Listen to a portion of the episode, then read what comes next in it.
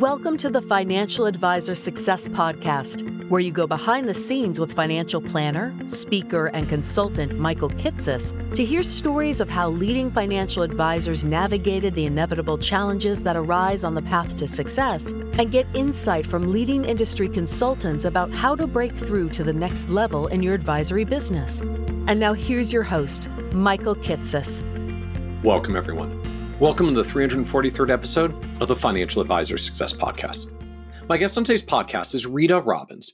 Rita is the founder and president of Affiliated Advisors, a super OSJ with Royal Alliance that provides support to 90 financial advisors and collectively oversees 3.5 billion in assets under advisement. What's unique about Rita, though, is how, as the founder of one of the first women owned super OSJs nearly 30 years ago, she has witnessed firsthand the evolution of the super OSJ model from providing local oversight of brokers selling proprietary products decades ago into back office platforms that provide an increasingly open architecture product shelf coupled with compliance, technology, marketing, business management, and other support to independent financial advisors. In this episode, we talk in depth about how Rita experienced the evolution of the broker dealer platform throughout her decades long career, where technology and compliance that was once the core of what Super OSJs provided is now increasingly supplanted by more in depth services to support their advisors. How Rita has grown and scaled her platform by focusing on three levers of recruiting advisors organic growth from the advisors and platform itself, and inorganic growth from advisors buying and selling practices and how the growth of Rita's firm accelerated in the pandemic because of the middle and back office support it provided with its advisors through technology, including and especially the ability to work remotely as so many banks and wirehouses were ill prepared for the digital transition. We also talk about how, despite not being a financial advisor herself and ever working with clients directly, Rita became intimately familiar with the needs of the advisor community after spending more than 10 years on the road as a wholesaler, which gave her the confidence to launch an OSJ how Rita was inspired to start her own OSJ after helping an insurance company launch a broker dealer platform, realizing that she wanted to have more control over her own success, which could only be done if she went out on her own. And how Rita expanded the leadership team of her platform to include two new partners that each have their own specializations, so the new partners expand rather than merely dividing up the capabilities of the firm. And be certain to listen to the end where Rita shares how she dealt with the early career pressures of having to show up and even dress the same way that men did to prove that she was trustworthy.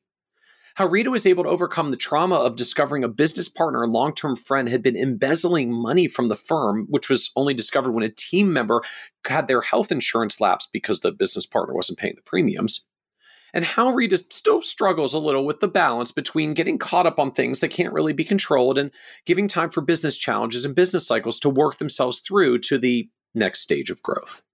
And so, with that introduction, I hope you enjoyed this episode of the Financial Advisor Success Podcast with Rita Robbins. Welcome, Rita Robbins, to the Financial Advisor Success Podcast. Hi, Michael. Thank you so much for having me. Really looking forward to talking with you. I, I, really appreciate you joining us, and and uh, just I'm looking forward to a conversation today around. So I think at a high level, just all the different ways that advisory firms get sort of build their support systems to operate as advisory businesses. You know, if you if you go back to sort of the roots of the industry, it was like we all worked for like regional and national wirehouses that you know just were you were an employee there they had all the tools all the technology all the systems all the infrastructure all the support. You you showed up you got your clients you sold your stuff you ate what you killed uh, and and and that was the deal. Like you showed up in their ecosystem and you did your thing. And then over the past I, don't know, I guess like 30 years or so we've had this evolution towards more independent models of various types. It started with the independent broker dealer, then it kind of expanded to the independent RIA. And this idea of like, no, no, no, you don't have to, you don't have to have all that, all that overhead that they've got with their, you know, beautiful New York offices and uh, down on Wall Street. You know, you can go hang your own shingle and do your own thing. And and we've kind of painted this picture of the arc of the growth of independence over the past 30 years. Except to me, it's always fascinating that when you really drill down how advisory firms work in practice like well i'm an independent but but i but i'm part of a platform or a network. And like well they actually you know set me up with a lot of my technology and and my compliance and and some practice management consulting. And and it's actually like a whole other community of advisors who are like me. It's like cool. So like really not actually all alone. And like i mean might be independent and owning your firm, but like you're not really like out on the western frontier like planting your planting your flag in the wilderness to build this on your own. And and like i don't mean to say that in a negative way or or to belittle anyone. To me like what's interesting about that is i feel like we have sort of glossed over in the growth of the independent movement over the past 20 or 30 years that independents are not quite that in independent like maybe in, independent is the wrong word. Like they're not that alone and isolated where you li- are building everything on your own from scratch. Like you you can if you really want to inflict that upon yourself but but most advisors don't. And so i've watched this grow with the you know the RIA side of the world over the past 10 20 years with all the like the tamps and the networks and the platform businesses but to me the irony is they're basically just replicating what independent broker dealers have been doing for like 30 years with the growth of the growth of the super osj model and so I, I, know you you've lived that side of the business, and, and so I think I'm just excited to talk about this whole dynamic of the support systems that exist for advisors. That to me, at the end of the day, are remarkably similar, regardless of what channel you're in. That there's things we do as advisors, and then there's things that platforms tend to be pretty good at solving for. You know, exactly, Michael. It, it is interesting. You know, when you when we look back, and you know, I can certainly look back because affiliated advisors uh, will be 30 years old next year. Um, and I think about you know where this started from, and you know how I started, and it was very much these you know as you say the wirehouses and wow the independent broker dealers and banks having you know uh, wealth advisors and insurance companies getting into the game. You know, it, it's so interesting how much things have changed, and yet, Michael, in some really real ways, as you've pointed out, they've really remarkably stayed the same because you can go out there on your own and try to build everything and try to replicate the services and the support and you know uh, technology uh, but there's so much out there, so readily available, and really priced in such a way that you can be successful at being independent. And um, and yet, you know, this, this can be a lonely business. And I know that there are so many advisors who really love the idea of the freedom that comes with being independent, and yet they still need to be part of and still want to be part of a community.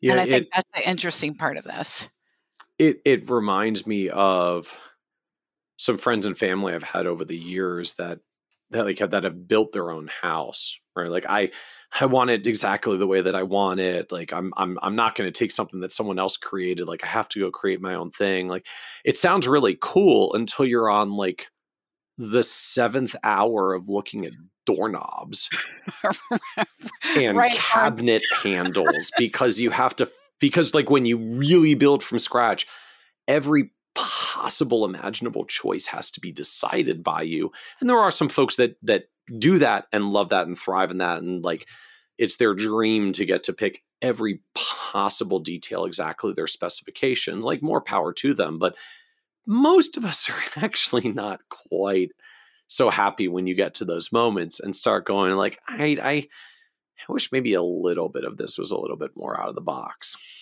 A little easier. And and as you say, the amount of time that has to be devoted to these type of decisions. Uh, I mean, you know, advisors who really do want to you know build from scratch as opposed to taking advantage of you know all these resources and platforms and availability of support that's out there uh, I think they'd find that they're spending a lot more time building a business than actually working with clients. And that is always, uh, to me, the sort of Achilles tendon here. It's like, you know, spending time with your clients and building your business is very different than working on building the actual infrastructure of your of your business.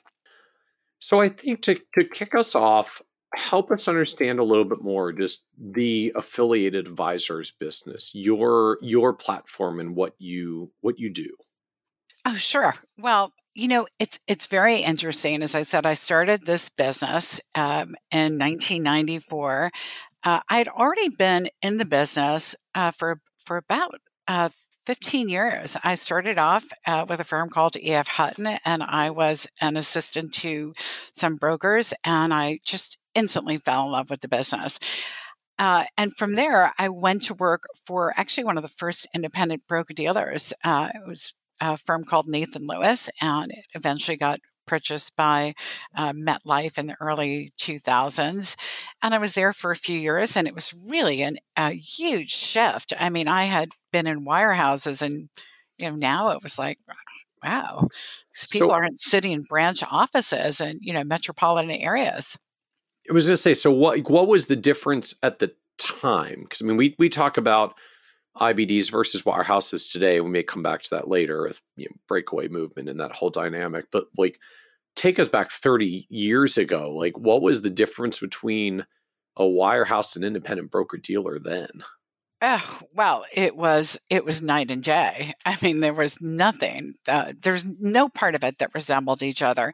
I mean, I was used to sitting in a, a branch office in a very upscale suburban area, you know, Garden City, New York, you know, in a uh, uh, you know, a branch office for a major wirehouse that looked sort of like the interior of a bank, right? You know, like, you know, wood paneling and and you know, uh, advisors, and uh, back then it was, you know, uh, telephones and nobody even had computers. And, you know, I was in part of the back office at the time, and, you know, orders used to come in via pneumatic tubes, and I would type them out and send them down to the floor traders. I mean, it sounds really insane, but that was the way it was. And it was a very strict hierarchy. You know, there was a branch manager and a regional director, and uh, you know, everything was was very very standardized. Everything was very uniform.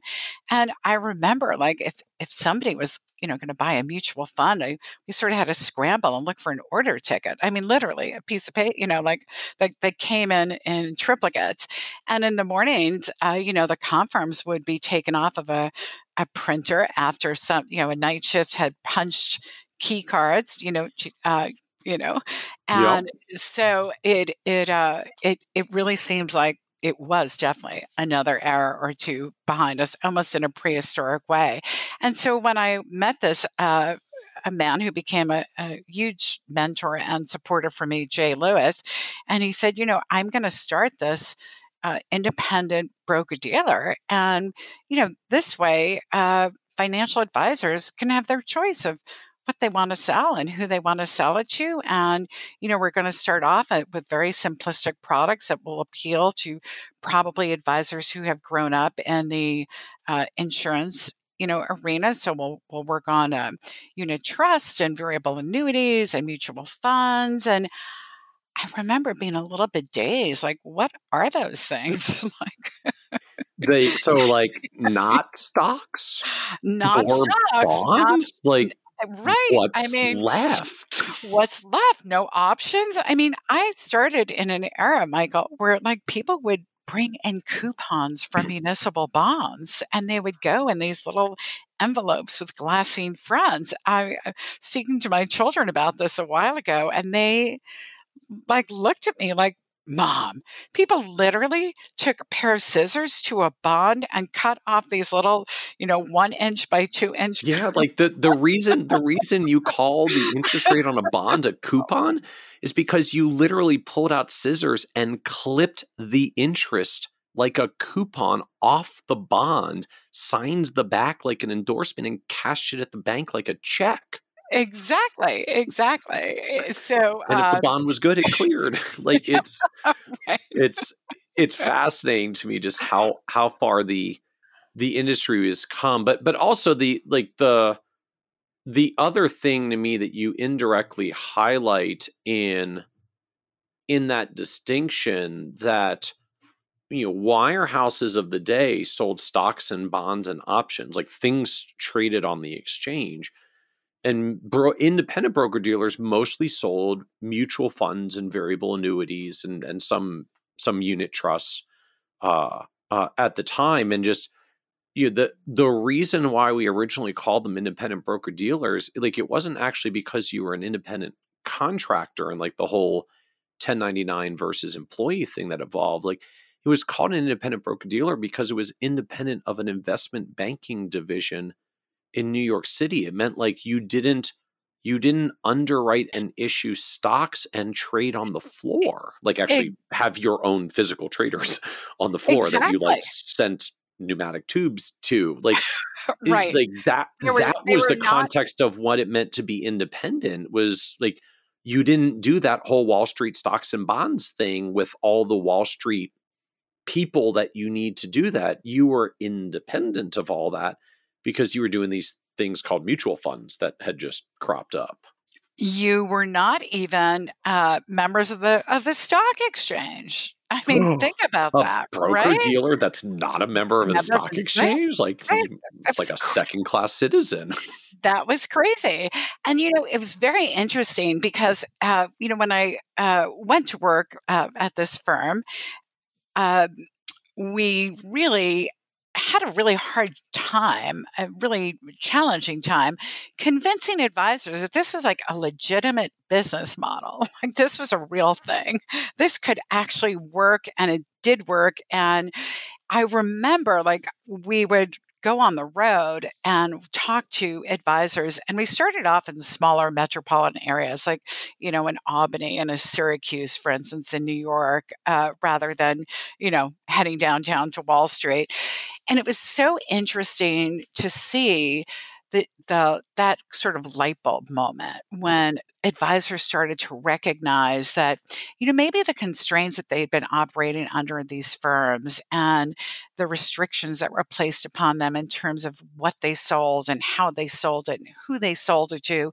And of course you know as time went on um, i mean it was a, an issue then as it is now but I think it's become it became more uh, of a recognition that there were actually some downsides to these big firms that were members of the stock exchange that had been doing business the same way for so long that it was not, uh, they were indistinguishable from each other, other than the reputational risk.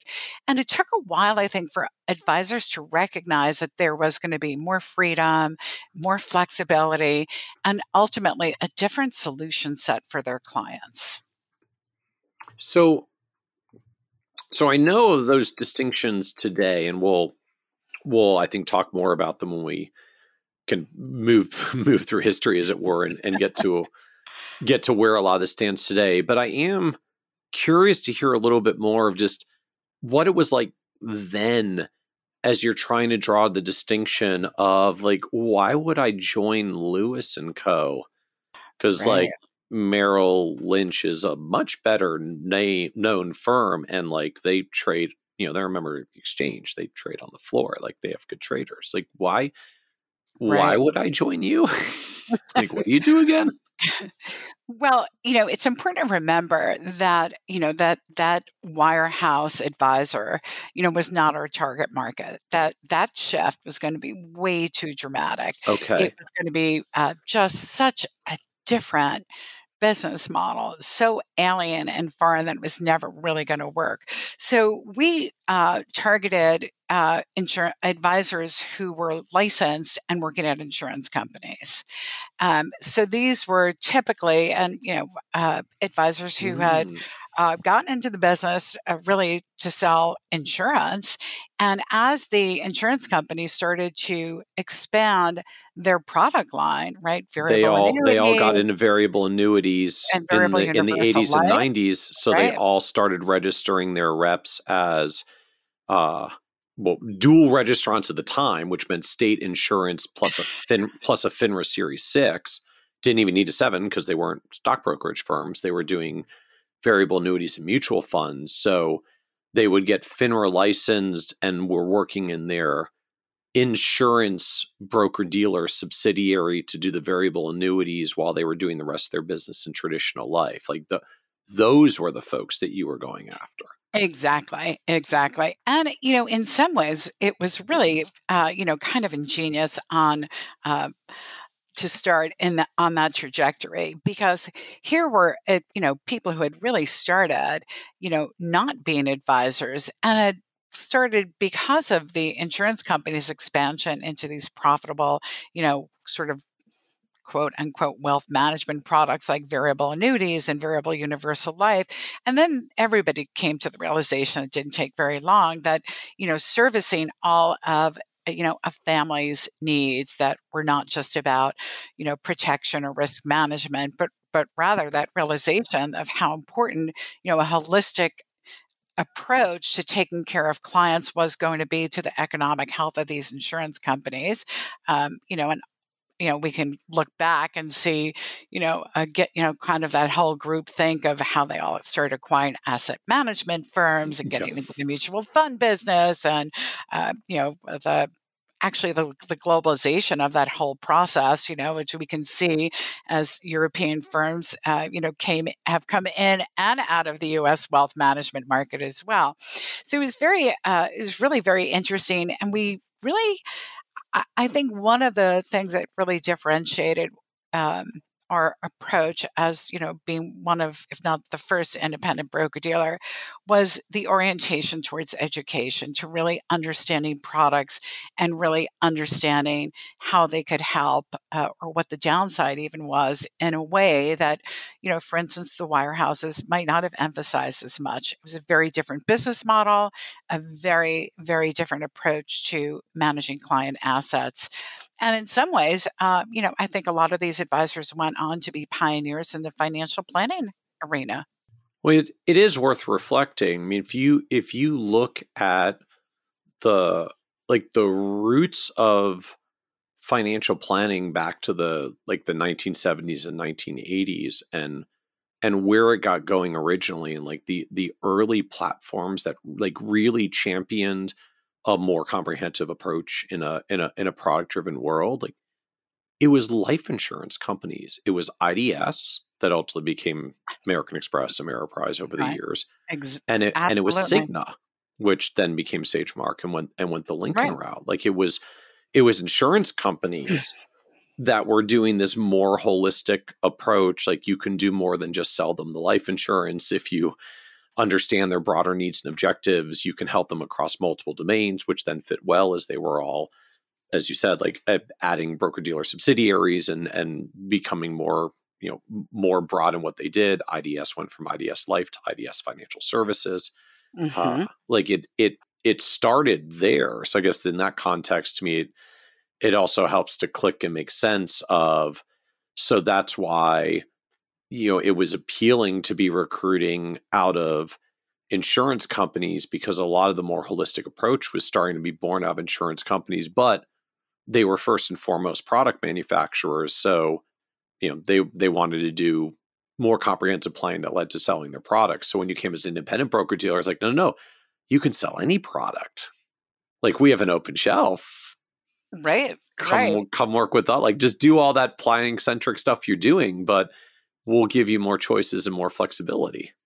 Yes, much more flexibility, much more choices, and and uh, you know it's also interesting that uh, in addition to what you've laid out here, I always found that the insurance companies were a lot more interested in educating their advisors about retirement planning, for instance obviously again leading back to that you know product manufacturing side but was very interesting to me to see that you know in some ways uh, the insurance companies really led this you know uh, dramatic evolution into financial planning and retirement planning and i don't think many people stop and really think about uh, you know that uh, going back how that trajectory uh, from probably the companies that we least expected of really were the big catalysts yeah, it it fascinating how these things play out when you get get 10, 20, 30 years out.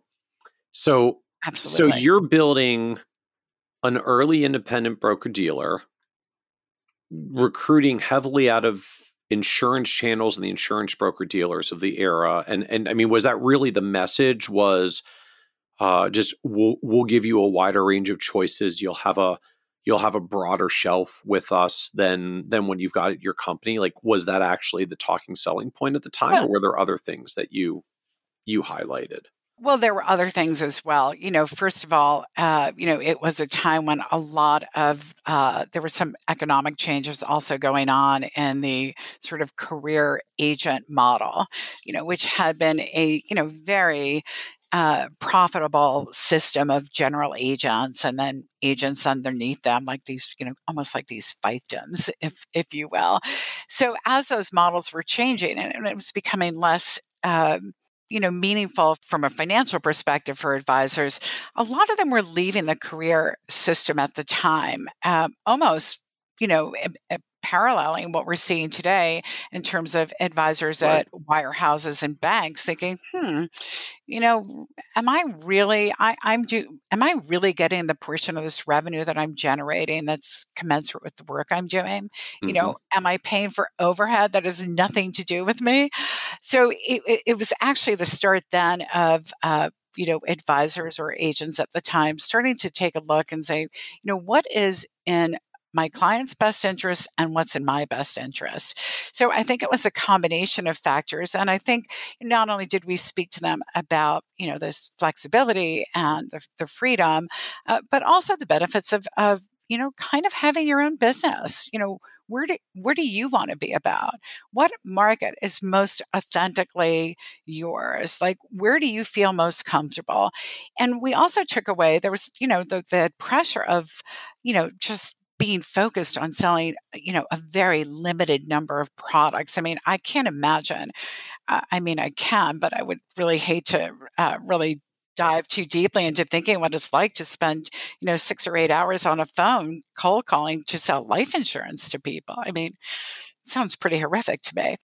So, so how does this play out? Like you, you go work with, uh, with Jay Lewis to like start getting this new independent broker dealer thing going?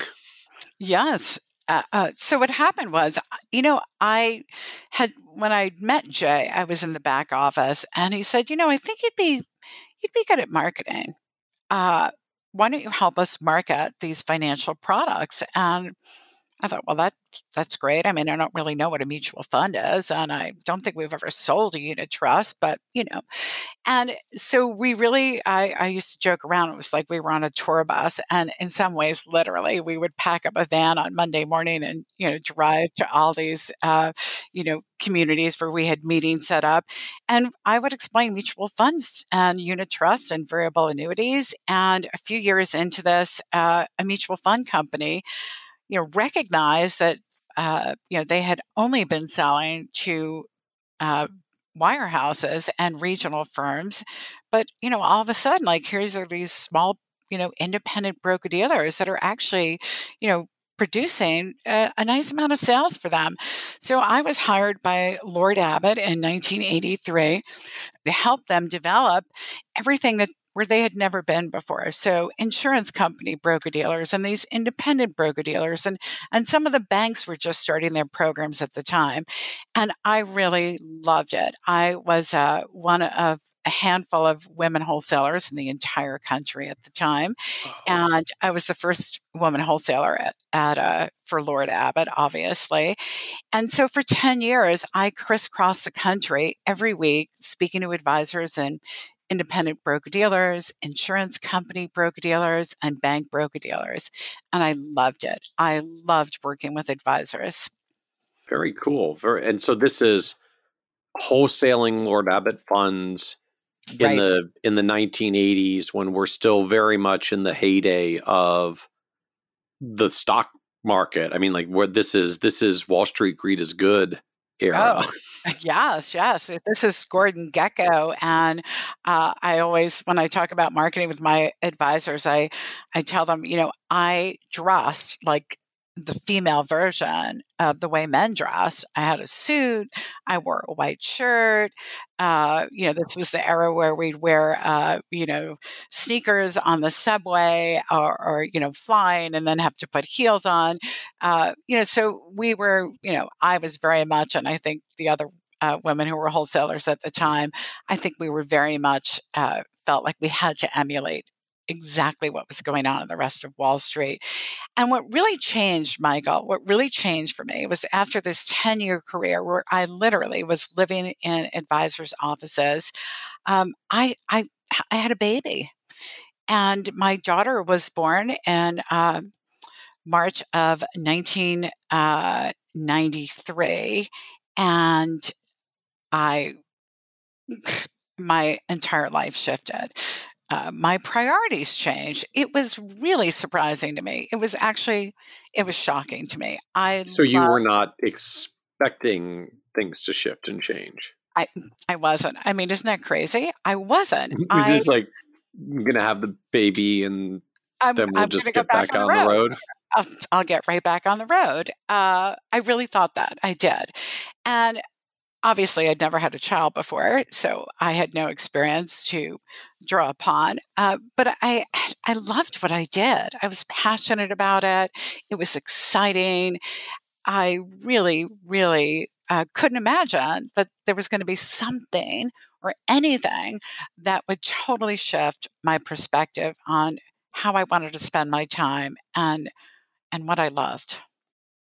So so what do you do? So you're you're still in Lord Abbett wholesaling Yeah. and now Uh, realizing you maybe don't actually want to be in Lord Abbett wholesaling. Uh, yeah. Well, I, I will tell you that my uh, my first trip, uh, my you know, obviously you're a wholesaler, you're traveling. My first trip when I came back from maternity leave, uh, my husband uh, took a, a week off of work, and he and the baby and I, you know. went on the road together and i realized you know this this really isn't going to work for any of us uh, i couldn't ask my husband to constantly travel on the road with me and obviously you know wholesaling with an infant back in a hotel room uh, wasn't going to work for anyone and you know it was very interesting because i i would say that i was well known i was um, I I wouldn't say high profile, but certainly people knew who I was. I had been very successful. And I just really wasn't getting any job offers for anything other than wholesaling. Hmm. Uh, so I took a few months off to try to figure out what I wanted to do. And I realized I, I didn't really know what I wanted to do. I knew that I loved working with advisors. I knew that I just spent 10 years um, and I, I I understood what made advisors successful. I could tell right away when I was in someone's office uh, because you have to develop that sense when you're a wholesaler. You could tell right away, or I could tell right away. You know what? Why was you know this advisor successful versus that advisor not being as successful? And so, uh, just through kind of a happenstance and a fluke, uh, a company that I did a lot of work with, a mutual benefit, uh, went out of business at about the same time that I was trying to figure out what to do with my life. And so the uh, the a lot of people, uh, the head of their retirement planning, the head of their their broker dealer, went to work for an insurance company in Minneapolis called ReliaStar Life, and they called me up and said, you know, help us get this broker dealer off the ground. And so I started uh, my OSJ uh, without the real you know there were no osjs then so it wasn't as if i had this wow i'm going to start a, an osj but rather i you know went to work for this company helping them start up a broker dealer for a very uh, successful insurance company but i didn't really want to work for them. I somehow knew that i i wanted to perhaps control my success uh, because I had just spent 10 years wholesaling. So I was so used to being the one who determined, in a sense, my job security and what I was paid that I, I didn't want to go backwards. Because to me, and I, I heard this on a, a recent podcast uh, with uh, with uh, Danika uh, Waddell, who said that safety uh, you know, was depending on herself. And when I heard that, I thought that was exactly how I felt 29 years ago. I wanted to just count on myself. So, which to me is just an interesting framing. So, you you're you've been largely on your own wholesaling realm, just a lot of on on the road, make your results happen. You you can get paid well if you make your results happen, but you you kind of li- live and die by your sword. Uh, so you're you're living that world you get an opportunity for a nice employee gig at an absolutely massive, secure, safe, stable insurance company and are going like, yeah, doesn't Mm, actually feel so. that safe. Like, I think the safe thing would be hanging my own shingle again. Exactly. Uh, and I know that a lot of people were confused by my choice, and but I can just tell you it was something that I felt very deeply. I just I knew I could count on myself, and that was the only thing that I really knew. Plus, I felt this additional pressure um, and responsibility. I was a mother now, and that uh, really felt enormous to me, uh, and in a good way, and in a positive way. And uh, so but I, I, I feel like most people are like, uh, you know, I'm a parent now, job, stable salary, employee benefits. like, security. yes, like these are the things that at least I find like the average person seems to gravitate towards. So, you know, not like, hey, I'm a parent now and need to provide for my child. I know entrepreneurship. That sounds like a great path. yeah, well, it didn't feel that way for me. I thought about things like, uh, poli- you know, the politics. Um, I had seen, you know, not a lot, but uh, you know, enough of uh, people that I thought really weren't smart, uh, who didn't. You know, weren't very successful getting ahead. And it felt to me like corporate America was constantly going through restructurings and then there's like mergers and acquisitions. And so it seemed to me, and you know, my perhaps uh, skewed view of the world back then, uh, although I still embrace it now, it didn't feel very secure. Uh, I I knew that I could always. I would always do whatever it took to be successful. That was never the doubt. I just didn't want to have my fate and my future and my financial well being outside of my control and in someone else's hands. Because for better or worse, the one thing that you get from self employment is no one can up and fire you one day. exactly. exactly. I mean, there's a lot of other downsides to this that we're both, you know, very familiar Oh, yeah. with. And, you know, there's a, a huge amount of, you know, sacrifices and, you know, late nights and, uh, you know, um, you know, self doubts and second guessing, and and you know there are absolutely some downsides to it. But I always felt like one of the things that enabled me to to move forward consistently was a huge amount of denial. So I was uh, just absolutely able to not think about the risks and the downside. Uh, I just didn't think about it. So, so what exactly then were you going off to do when you like ultimately made the decision that you're you're going down this road? So the uh, the deal that I, I had with uh, this uh, broker dealer from the insurance company was that I would get a small, very small override on all the business that the advisors that I recruited to this broker dealer did. Um, and I thought, wow, I've just spent 10 years living in advisors' offices. I knew, I knew a lot of advisors. And that's exactly how the OSJ started was I went and, uh, you know, met with all these advisors, of course, the ones that I liked the best and the ones that were the most successful, and recruited them to this uh, broker dealer out of uh, this insurance company in the Midwest. And so, uh, sort of off and running. And, uh, you know, because I had spent a decade in their offices, I really did know what they were looking for and I knew what they wanted and I knew what they needed. And obviously, these things have changed greatly over the last three decades.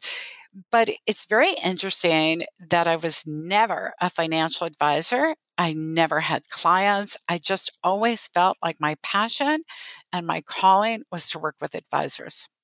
Interesting. And so the wholesaling route, 10 years of calling on advisors continuously was what built the foundation for you to say, I'm I got a pretty darn good understanding of what this looks like and how their businesses work. It was a great, a great education. It really was. So help me understand just the you know, the the the business model and the platform as you went to start doing this 30 years ago. Well, I actually stayed with uh, that broker dealer um, for, uh, well, 10 years. Uh, and uh, they were eventually acquired by ING. Um, and uh, that started to, um, it just didn't feel quite as authentic anymore. Um, again, it was, I think it was part of the, the, the product manufacturing side starting to creep into um, the options that advisors had in terms of what they were offering their clients. So uh, in 2004, um, I, I left ING uh, with you know a whole bunch of our advisors, and we moved to Royal Alliance at Advisor Group. At, so the the things that that advisors need as we move forward and you know through the evolution of, of this osj they started to look for the things that a broker dealer just could not provide no matter how well funded they were no matter how large they were.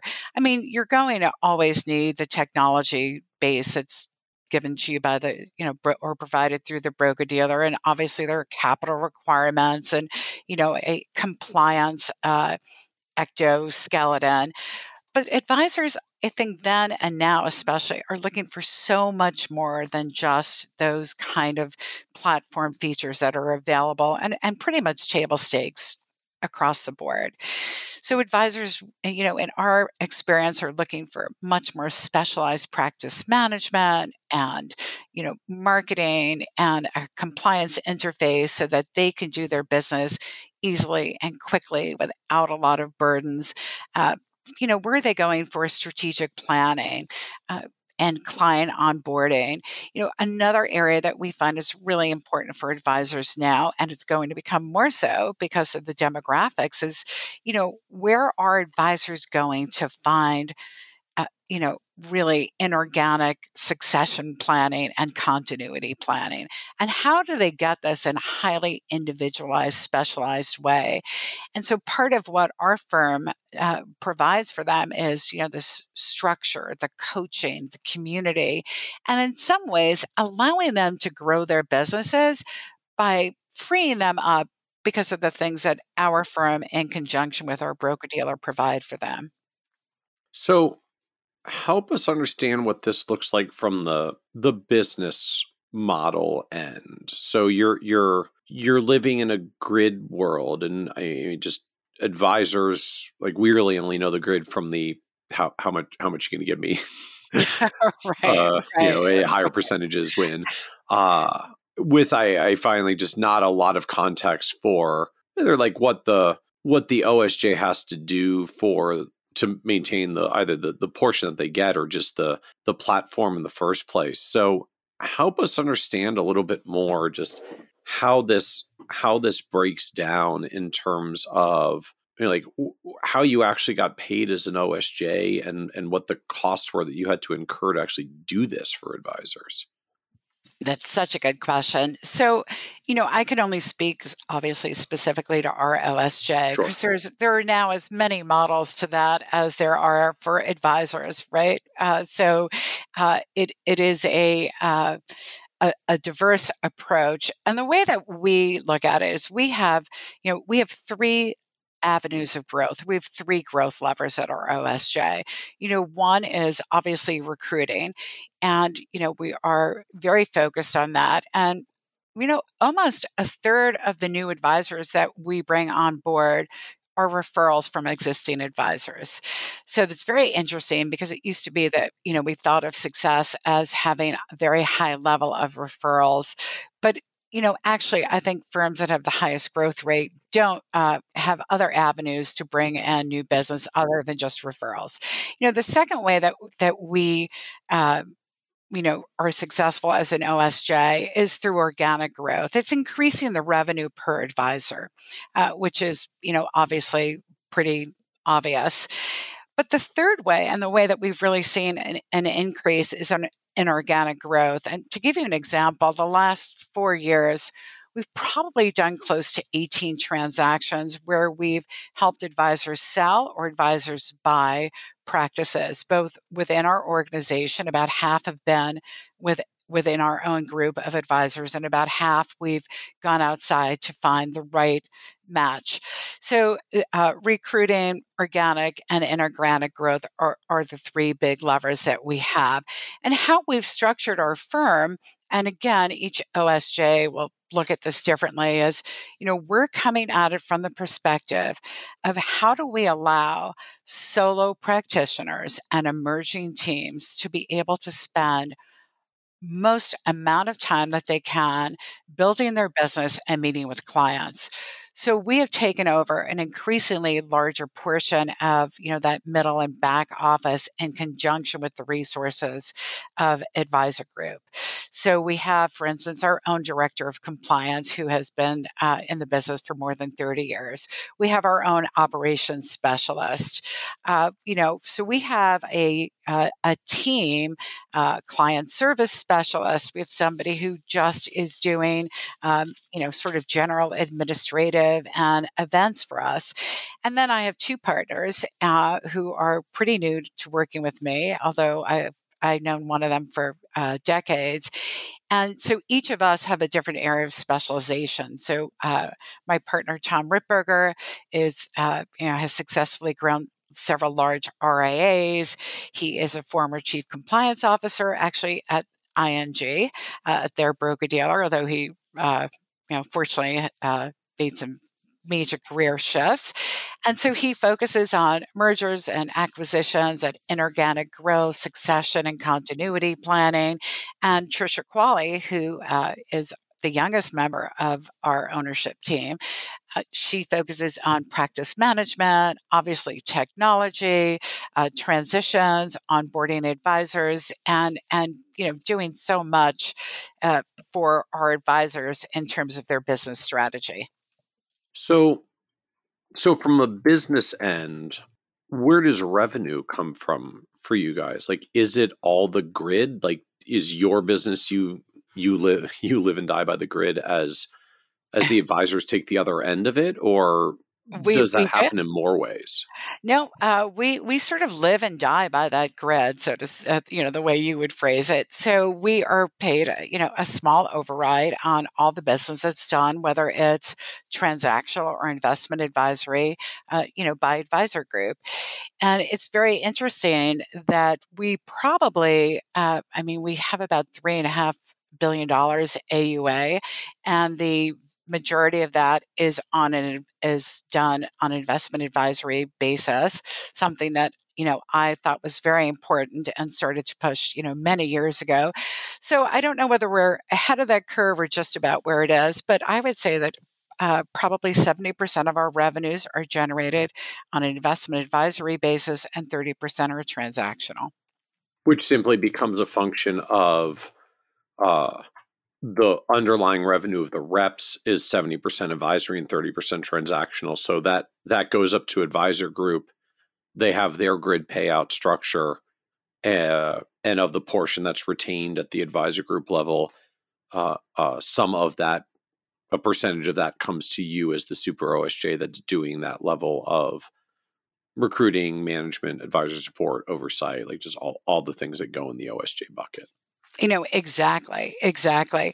And it's it's interesting that when broker dealers take a look at uh, these OSJ models versus broker dealers that don't have an OSJ model, um, even with an advisor group, the retention and the growth of advisors in an OSJ model is greater than those that are going for, you know, directly uh, to the firm itself. And, you know, we're uh, I'd like to think that we're doing better than average, but you know we have doubled you know our revenue in uh, the last five years. So we, we we've uh, doubled our, our AUA, we've we've doubled our revenue, and you know we were actually flat last year, which is kind of interesting. Uh, but I will tell you that there was a really dramatic growth, and the pandemic I think has had a huge impact uh, on the independent space, uh, or at least the independent broker dealer space, um, in ways that I would, well, I never anticipated. Uh, you know, being locked up during a pandemic. I don't know how many of us did, but I was really surprised to see the acceleration of the appeal of being independent uh, really, I think, was uh, something that I would never have predicted, Michael. I would never have predicted that so many advisors at wirehouses and banks were so ill prepared to be able to work remotely and that you know light bulb moment of thinking wow i'm just as you know close maybe closer in some ways with my client uh, you know my laptop here in my dining room as i was in that you know big office that i was commuting to for you know an hour each way every day. So i think that really accelerated uh, in, that sector of the market a movement towards working independently. Interesting. So so from your end, the there has been acceleration in breakaways from wirehouses and banks just since the pandemic as as folks realize like oh maybe i actually can work with my client just fine even if i'm not in the lovely branch location with the lovely it's like the the lovely tables and the mahogany wood and and, and all that. Just like I mean, the things we get you know we get comfortable with and attached to, and sometimes sort of a connect to part of our brand and the brand perception until you're forced not to go to the office for two years and you still serve your clients and then you find out like nobody nobody left and you still grew exactly it's like i'm not wearing a suit and tie anymore and my clients still think that I'm the, you know, their trusted advisor and they still listen to what I say.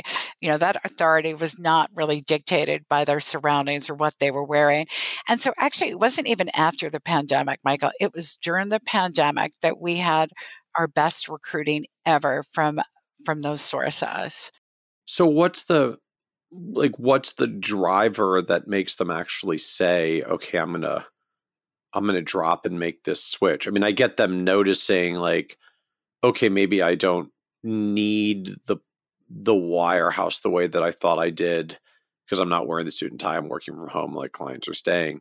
But uh but you know, change is still stressful and like not exactly convenient. So usually there's still like you have to be going to something to make it worth worth the switch. So what were they drawn to to actually say i'm going to go through the trouble of this transition like is it simply the the economics are so much better once you don't don't have to pay for that overhead that apparently you're not going to use anymore? Was it was it other factors? Like what was what did you actually see as driving the uptick in why they were actually willing to leave and make the transition? You know i think it was several drivers. One and there's no getting around this was technology. I mean nobody's living in a bubble anymore. And, you know, you're online, you're reading, you're seeing this technology that's out there that you can, you can, you know, rent really right you can rent fabulous technology and they're looking at the technology they have they're looking at how challenging it was to actually get information or have access to information about their clients accounts during the pandemic i mean you know the banks and wirehouses weren't used to having advisors in remote locations like their home offices or their dining rooms. So technology was definitely part of it. I think another thing was, uh, you know, they that intimacy and that closeness that they were able to get zooming with their clients instead of like that coming into the office or being on the phone. So again technology driven. I think also part of it was this this realization that wow i really don't probably need i'm not utilizing but i'm paying for a whole bunch of overhead that is having no impact on my business on my business growth or on my clients. You know, they don't care that that you know my dog is barking in the background, for instance, or that my you know I'm I'm homeschooling my child here during this pandemic in a way. In fact, maybe it made it closer. And I think also there was also a realization uh, that maybe was uh, had been brought home in a stronger way, that there were some freedoms that they were missing and some flexibility that was definitely off the table that they really had wanted to embrace. So, it also, I think ultimately, people are getting really a lot smarter about being authentically who they are with their clients. You know, what is their practice about? What is the markets that they want to serve? Who are the people that they do their best work for? And I think as they began to to recognize like maybe I can't be all that I want to be and service the kind of clients that I want to service. And then every year, you know, it gets harder and harder as these hurdles increase because the cost of running these huge global firms increases. I think that just the bottom line is that economically, and then at the end of their career, I mean, you can't miss the multiples and the, you know, frenzied, you know, acquisition activity that's going on in our business. And really, these advisors were completely on the sidelines, and that was never going to be, uh, you know, they, they were building a business for someone else. And I think that recognition of how much those businesses were actually worth also had an impact on decisions to go independent. So let me ask along those lines, though. The I feel like a lot of the industry discussion these days around business values and and the multiples is is very specifically focused on the RIA channel, and some of that is just because the that's where the media coverage happens to be because it's it's a little more straightforward to get some of the numbers because you can look up an RIA individually. It's hard to see one the size of one rep's business when they're on a platform with hundreds of others. Uh, but there is, I feel like, this perception that the the valuations get unlocked. At least the the dynamic I hear, it's not valuations get unlocked in the independent channel. It's the valuations get unlocked in the independent RIA channel, and this idea that they're still not fully realizable in the in the broker dealer world. But you're to me like the the what you're describing here is like no no no most of the most of it is just when you transition to anything in the independent platform space that that value opportunity comes to bear. We really believe that it does and you know i know because you know we're part of this industry and uh, i know that you know the talk is all about and the panacea for many seems to be these the independent ria as if this is like the you know the ultimate uh, ideal situation for everyone. And, you know, we don't have an independent RIA, and that's been a very, very deliberate business decision not to. And, uh, and there are several factors here. You know, one, uh, you know, all businesses are ultimately valued on their cash flow, right? Their revenue, yep. their profitability. And so it doesn't matter whether you're looking at a, uh, a car dealership or a technology company or a financial advisor's practice. I mean, there are some basic business fundamentals that drive valuations, and that's pretty much true across the board, at least in my experience of, of, of working on Wall Street. So, uh, the fundamentals of what driving valuation is always going to be cash flow, profitability, earnings, right? Um, and yep. obviously, there are going to be some softer uh, non-qualitative factors as well. How mm, how transferability how, of the business, transferability, duration, growth rates, you know, a, a whole bunch of um, you know brand name recognition. There's a whole bunch of things that are going to drive valuations. But you know, when we did the analysis, and both of my partners were very, very successful in the independent RIA space. So it was not as if we were lacking the, the expertise for this at all. And it's certainly not that anybody's lacking in the ability to go out and get, you know, fabulous technology that can really really drive profitability and and enable uh, these kind of uh, businesses to just flourish and thrive. But when we really did a, a deep dive on the cost benefit analysis, you know, honestly, just we just realized that it was a different kind of business than what we really wanted to run. And that's really a surprising thing to us because we're so growth oriented and we actually did an exercise so the three of us tom trisha and myself uh, are actually uh, taking a coaching program with dan sullivan. This is my second time around and we did this exercise where we're looking at like what is your business going to look like at 10x it's what it currently is. And when we did this modeling, this financial modeling and, you know, staffing modeling and all the rest that went along with it, you know what? We realized that wasn't the business we wanted to be in. We didn't want to be staffing up an RIA. We wanted to be delivering services and value and community and coaching uh, to our advisors. And when we take a look at the scale, you know, we're part of Advisor Group, and you know they've a huge, huge, obviously, uh, scalability of having 12, 13,000 advisors. So when we take a look at what we paid for technology, what the platform costs are, we have two clearing firms, so obviously trading costs are, you know, totally insignificant. You know, we just felt that for ourselves and our advisors, what we would be giving up in terms of our time, uh, what we would be, uh, the kind of business we'd be managing in, in, terms of the size of the team that we would need to be effective and efficient and deliver value, just wasn't the answer for us.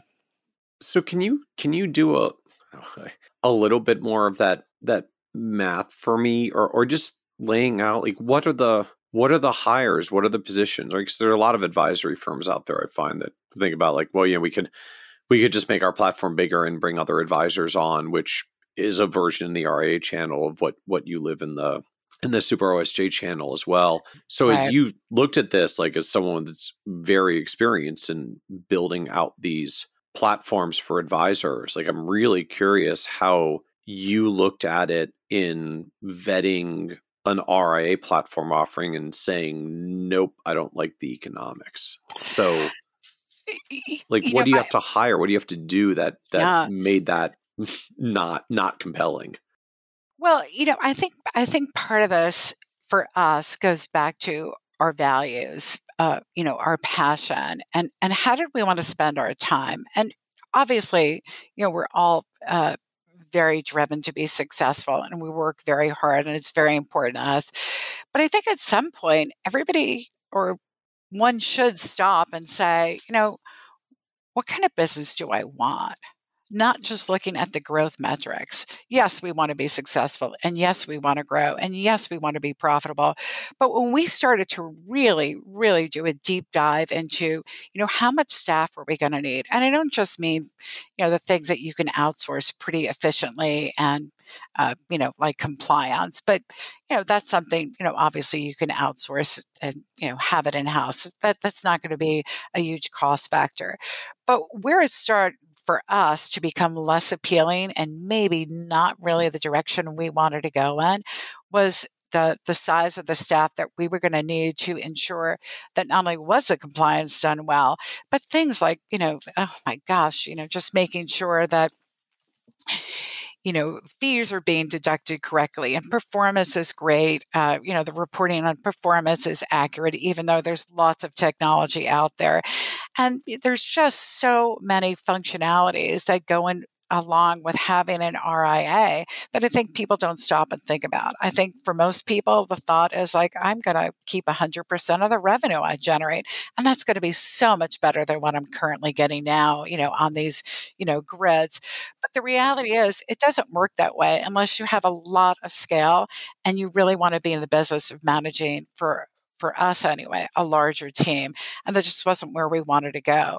And all too often, we're finding that people who really don't have a very large uh, amount of assets under management are finding themselves, you know, in this what used to be this or they believed was this panacea, this perfect solution. I'm going to have my own independent RIA.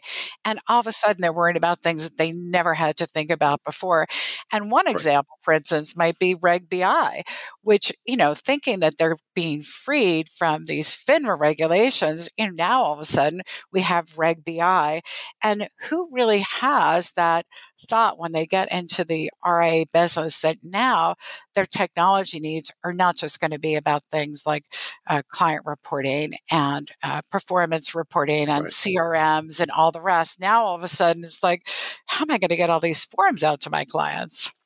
It's it's an interesting phenomenon to me that there's like kind of think of this from, from two ends. One, just with any sort of business, although I I see the lot in the independent RA world right now, there is a point where you large enough that like just you can get to the economies of scale to hire all the staff infrastructure you need to do all the different centralized management and oversighty stuff that you need. Like it's it's large. It's at, at least billions and potentially like 10 plus billion dollars before you like you really start getting to some of those economies of scale. There is this certain leanness when you're a pure solo, and for better or worse, like your oversight obligation is you, and it's usually pretty easy for you to oversee you because you deal with that in the mirror every day. Uh, but then there's this ginormous space in the middle where it's more than you and less than scale, which for a lot of advisors that start growing, I find like you you can spend 10, 20, 30 years in your career in that like messy middle and not not grow out the other side because the the number's big and it keeps getting bigger as the as the demands rise. And it just it all revolves around this phenomenon that when you're multi-advisor and building a firm, you you it's not enough to just provide the like the tools and the tech and the platform. Like you actually have an obligation to oversee. Like if the fee deductions aren't working correctly, that's your liability for the firm. if the reports aren't going out correctly, that's your liability of the firm. If if an advisor goes out there and kind of goes rogue and does some not great things for clients, that's not just on the advisor and that's not even just on your firm also because they're affiliated with your firm. It's a whole separate layer of failure to supervise, uh, like compliance exposure and liability, which I know like the the broker dealer world has always lived because FINRA, for better or worse, is pretty pretty visible and out there with their failure to supervise mm. penalties and consequences. You don't see a lot of that in the RA world, at least not yet. Like the the the SEC hasn't been as aggressive in a, in in enforcement on that end, but I feel like you're just starting to see it crop up now that they're asking more questions of, hey, if you're an RA with a whole bunch of branch locations, particularly if their branch is basically largely independent advisors who just run out of their own houses like how exactly are you overseeing them when they have all those quote unquote branch locations and like it's it's not a word that usually gets used in the RA world but that's still how the regulators view it and and just I am fascinated like anybody that comes from the BD world particularly the the the broker dealer compliance or OSJ world like has lived supervision and failure to supervise risks and i just find it often gets glossed over in the in the ria world when they start going multi-advisor you know you are so spot on with this. I mean it's it's not just that there's an enormous amount of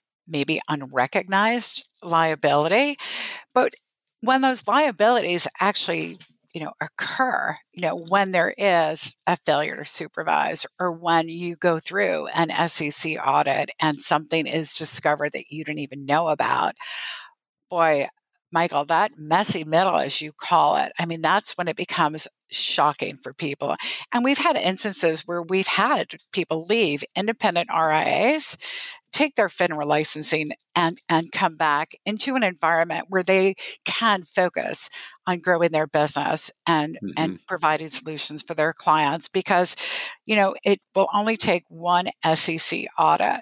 You know, when you're spending months, and it can be months, it's definitely weeks, you know, over your conference table you know, especially when you're a solo practitioner, or a small team, is, is incredibly disruptive. And I don't even know how you would have the tools, the resources, or the expertise to really be able to completely stay on top of, you know, it's one thing when you're a solo practitioner, although proving best execution, even as a solo practitioner, probably isn't that easy. But when, as you're saying, there are multiple advisors that you're working with, I just think the complexity is is much more than people recognize. And I believe that the SEC is going to catch up. I mean, they will be doing, you know, uh, more audits. I think their staff is going to increase. When you look at their priorities, uh, you know, and, and, and you know rules that are under consideration. I, I think we're going to start to see. Uh, I, I won't say exactly maybe in the next five years a leveling of the playing field but i think that there is going to be greater attention paid to you know this ria space these independent rias and as that you know with anything that bell-shaped curve those advisors that are stuck in the middle uh, it is really really challenging to move to that uh, end that's really profitable and really efficient and you know, as I said, you know, we have billions of dollars under management, and we just felt like it wasn't going to be as profitable, as efficient, or as fulfilling for us as uh, as everybody else seemed to believe it is.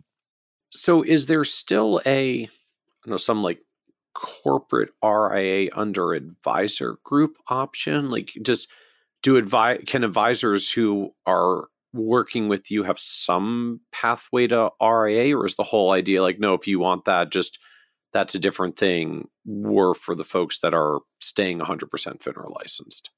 Well, you know, uh, about, and I think I said this, about 70% of our revenue comes from investment advisory. So, you know, we do have advisors that obviously all of our advisors are working as investment advisory reps of a corporate RIA and, you know, enjoy the scale and, and, and, and pricing of this.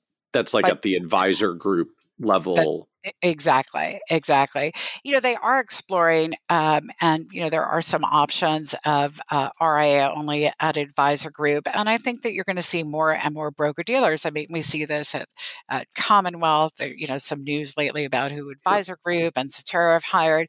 So I think there's this recognition that even on the the independent broker dealer side, much like on the wirehouse side, you know, one size has never fit all, and I think that's kind of the beauty of our business isn't it? That we're evolving to understand that there are going to be different ways that people want to manage their business and and we can accommodate a, a variety of of successful business models.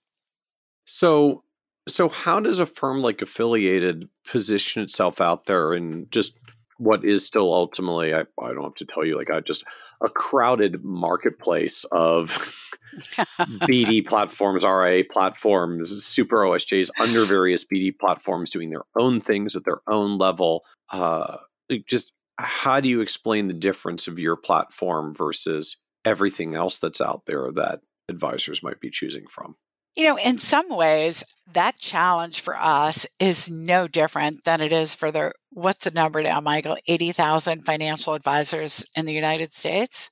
Is that number remotely? Yeah, or, or well, depending on whose numbers you use, because you get the whole like, do you just count the BDs, the RAs, the insurance agents, all the overlap? But yeah, so you're, you're, most numbers I see, you're, you, you're probably somewhere in the hundred to 200,000 range just by the time you get all the different overlapping buckets.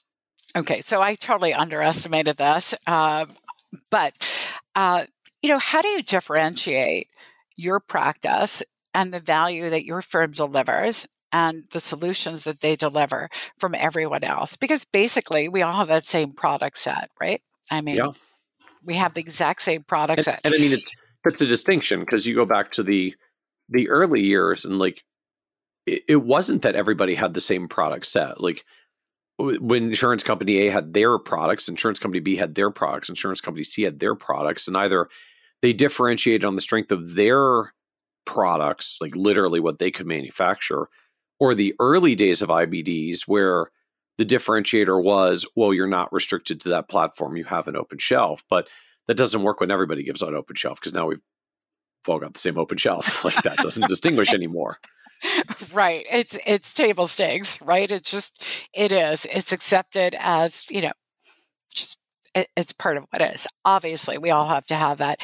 So I think a lot of this comes down to um, who we are as people you know what our values are what our visions are and i think everybody's practice just like everyone's practice reflects who they are right i mean your businesses totally reflect who you are and that's yep. what's made them so successful because you're very clear very very clear about what you value what you're passionate about what you stand for and and the people that you want to work with and i think the same thing is true you know we are you know love working with solo practitioners. It ha- happens to be a part of the market that's generally overlooked.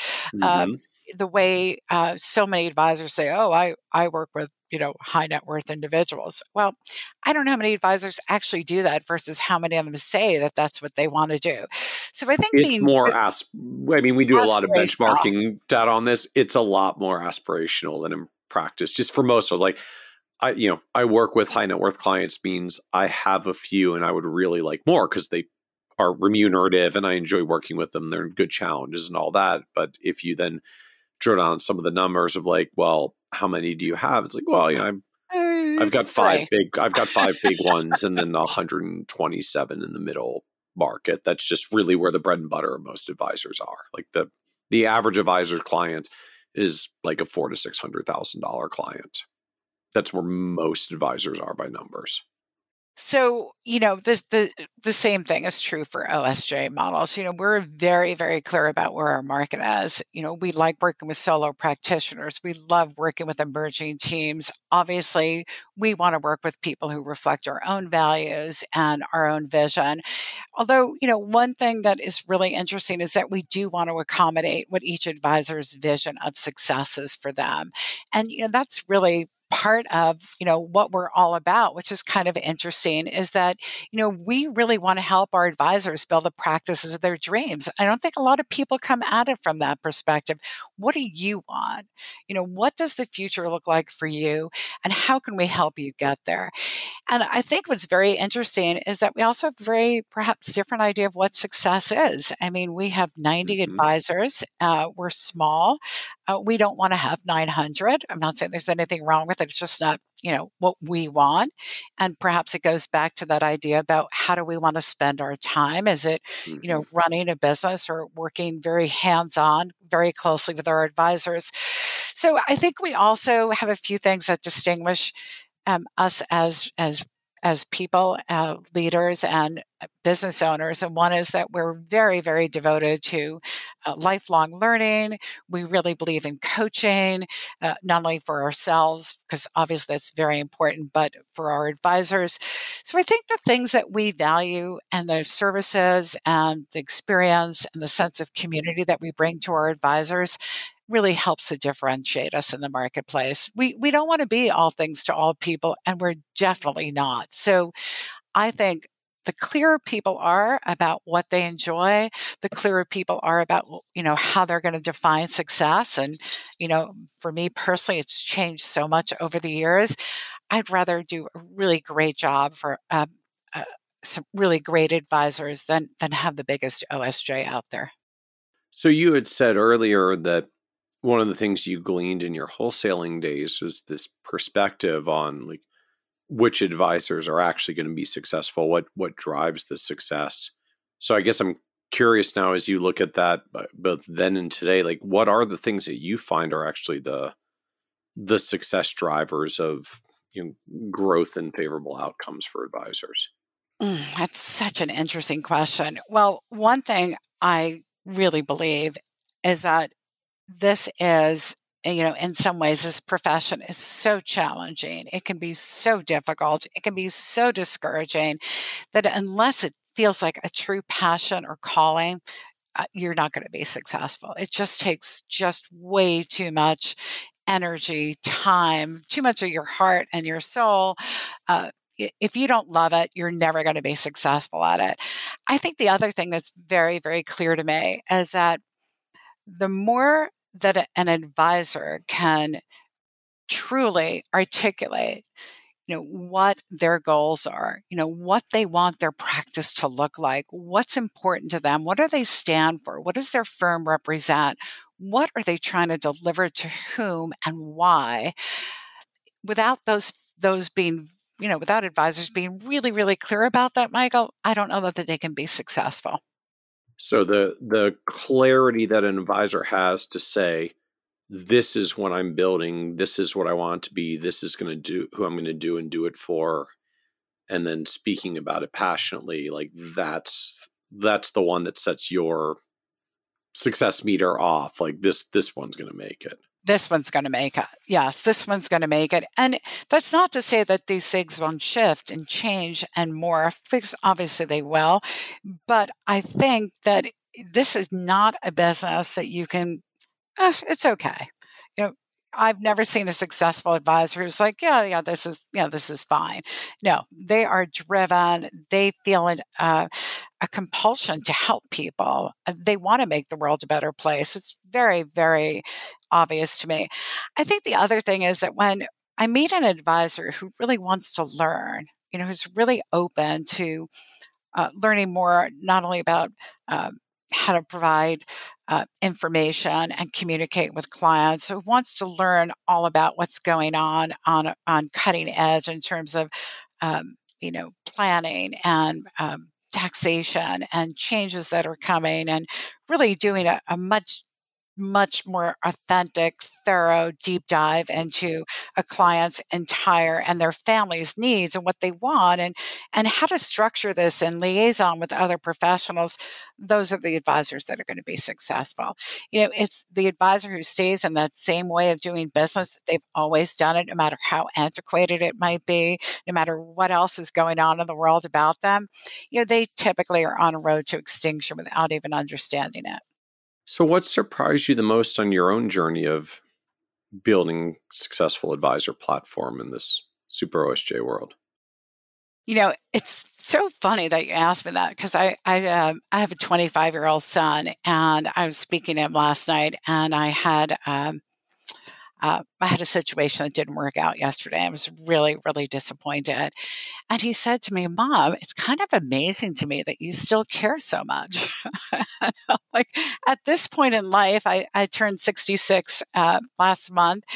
And he said, At this point, I would have thought it was like it didn't matter. I was like, Oh my gosh, it, it matters and it matters so much. So, I think one of the things that surprises me uh, is that I still really feel like there's so much that I have to learn and there's so much more that I can do. And I'm still so enthusiastic about what I do every day. And I think that uh, you know, in a way, one of the real surprises to me came three years ago. Well, actually, uh, probably about five years ago when I started to think about my own succession planning and, you know, just have been, you know, really blessed and fortunate to find two partners who have taught me so much, so much.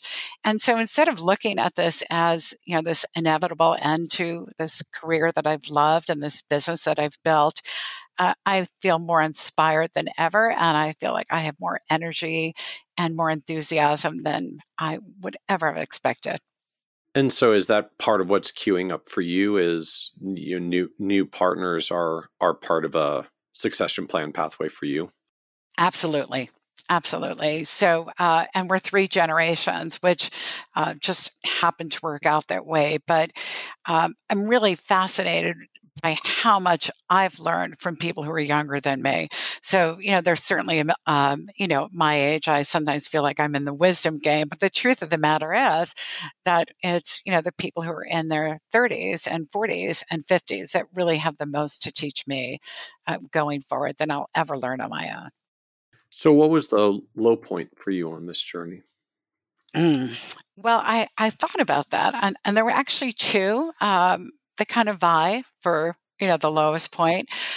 Uh, the first, the very very low point came from, or a very low point came for me when I had a business partner um, that I realized was embezzling, and it was even worse than I had suspected. And it turned out that he'd been uh, accused of some other criminal activity having to do with uh, finances and uh, in a very large scale way. So that was absolutely devastating to me that somebody who had been, you know, a dear friend uh, for, you know, more than a decade. And finally we, oh. our businesses and, uh, you know, I'll never forget the, the moment that I realized that there was something really off with the finances of the firm.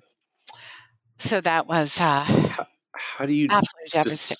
discover that? Like, just where where does that crop up? Because I feel like that's for almost anyone that's had a business partner that you build with for a while like the the trust gets so implicit after a while it's like i'm not even sure how i would realize it at some point. Uh, well this was really uh, very uh, it, it, was it was kind of a fluke uh, we had an employee who had to go to the emergency room and her health insurance was declined and I got a call like literally around midnight, and she was so upset. And I said, Well, first of all, I, am not sure what's going on. It's midnight, but just, you know, get taken care of whatever medical, uh, you know, services and attention you need, and, you know, we'll pay for it. And then the next day, I, I called up the insurance carrier myself instead of going through our uh, administrative officer, and they told me that the premiums hadn't been paid on the health insurance policy. And that was uh, you know that that I mean I can still remember what it felt like you know to recognize that this was the tip of the iceberg. So you go start tracking that down. Like, did someone forget to cut a check? And then you find Right, out, like, right. You think, oh, yeah, yeah, uh, got overlooked. No, it's not that at all. There's a, uh, you know, huge sums of money missing, and then uh, yeah, uh, so that was that was pretty devastating, and I really wasn't sure how I was going to move forward. I was so paralyzed. I was so uh, that sense of betrayal was just so horrific that I um, I, I really uh, and you know I will tell you that I think what kept me going was that I felt this obligation to this team that we had. Um, ultimately, I mean, in very short order, our you know we separated out. Uh, I separated my business back out from his, and ultimately, um, you know, uh, that other company's no longer in business, and it became a very public uh, problem, not just with me, but um, uh, you know, with some uh, municipal pensions, and it was really, it was really, really, Oh, so like there were really, there was a lot oh, of oh, missing money from a lot of big things.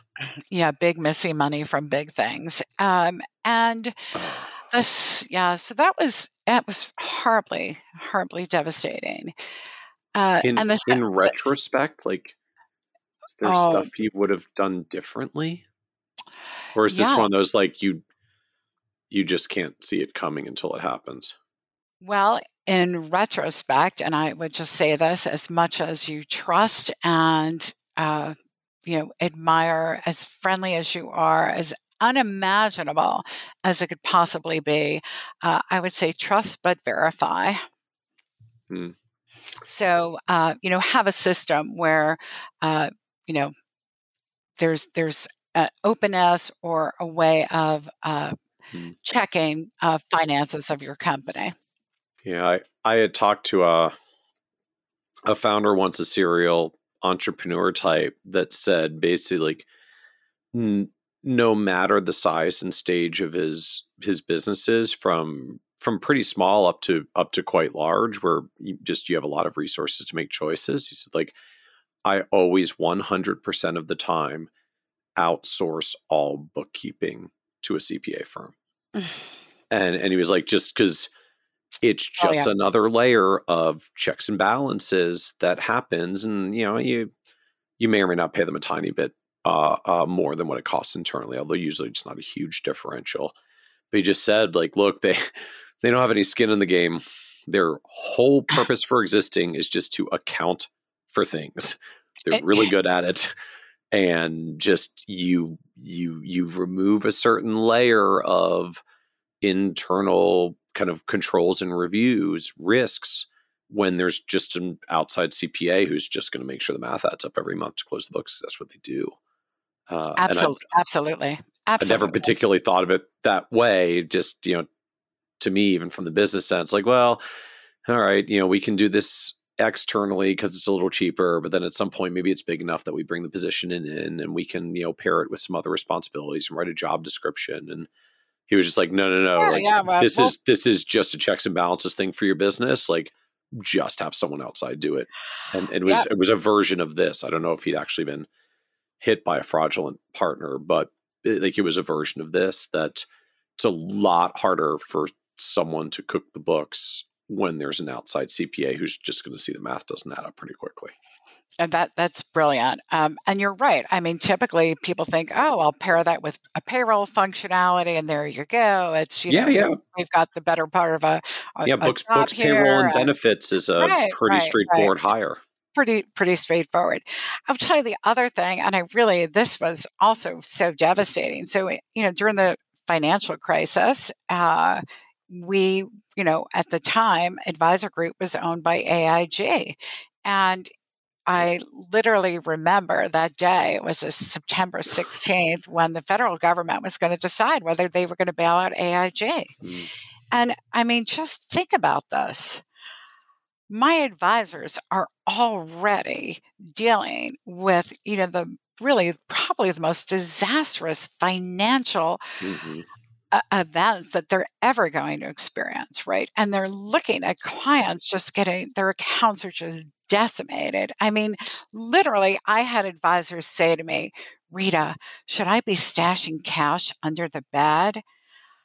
Like, yeah, I mean, I you know, I remember the conversations of people who were literally like getting money out of their bank accounts just so that they could be like cash in a safe to be liquid in case banking stopped working on Monday. Like that was a legitimate conversation happening at the time. Oh, totally legitimate. And, you know, here I am in New York City and you're watching, you know, like employees crying and, you know, boxes in their arms as they're streaming out of Lehman Brothers, right? And Bear Stearns, just like all of it. Remember all of it. It was really horrific. So I remember it was September 16th because it was my son's birthday.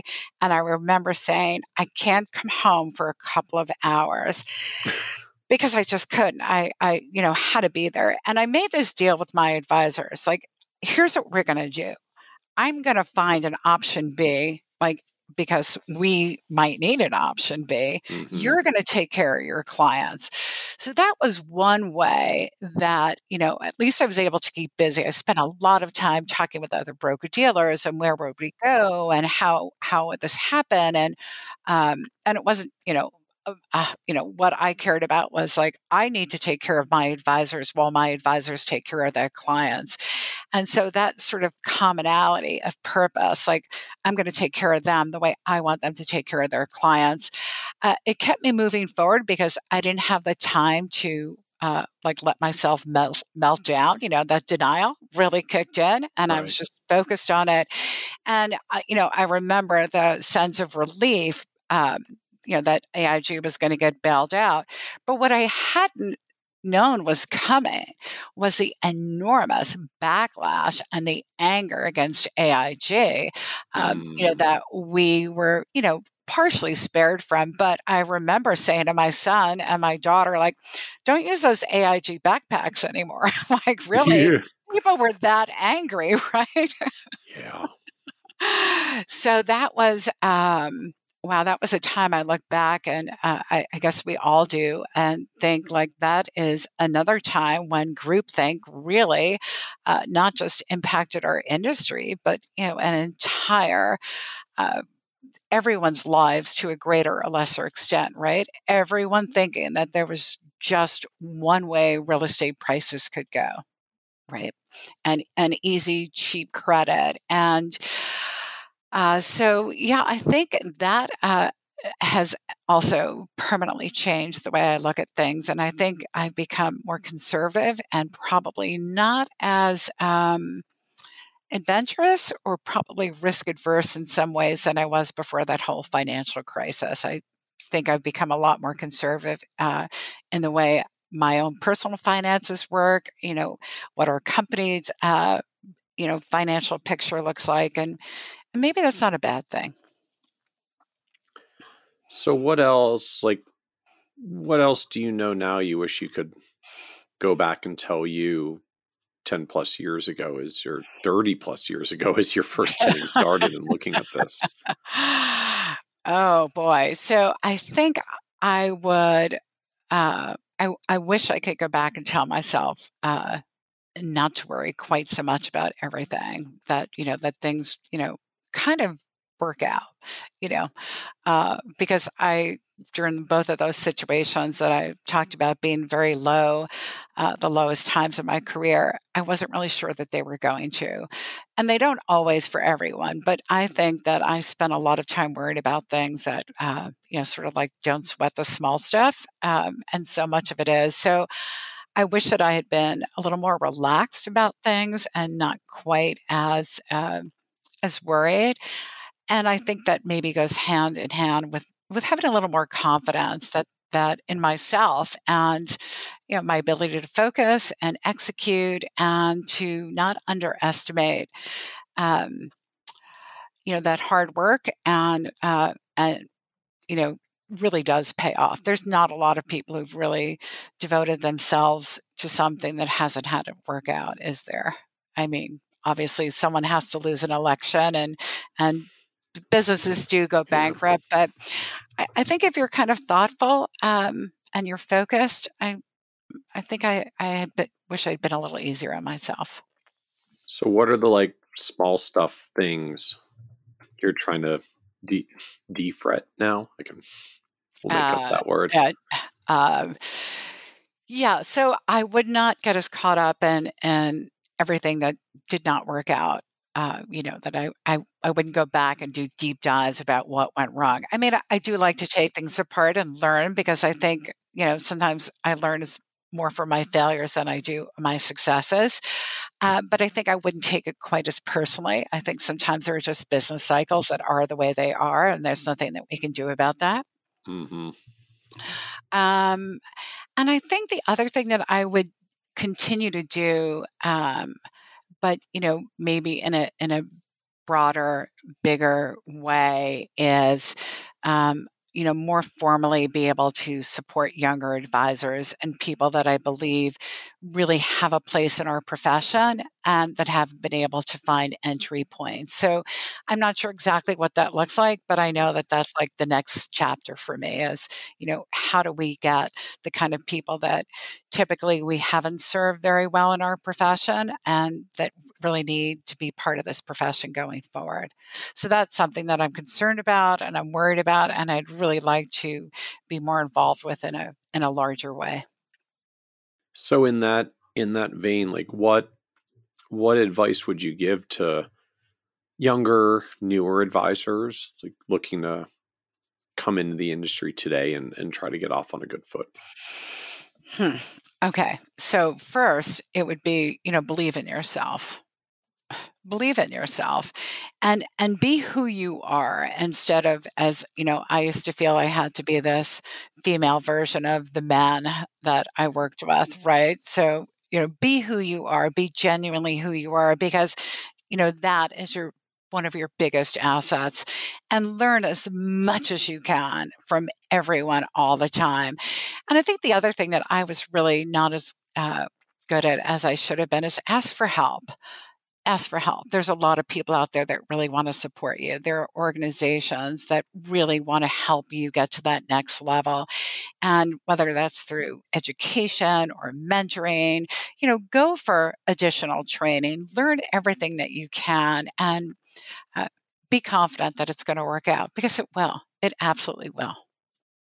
So, as we wrap up, this is a, a podcast about success. And just one of the themes that comes up is the the word success means means very different things to different people.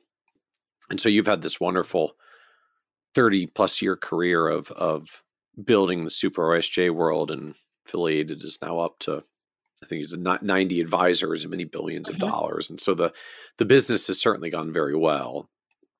How do you define success for yourself at this point?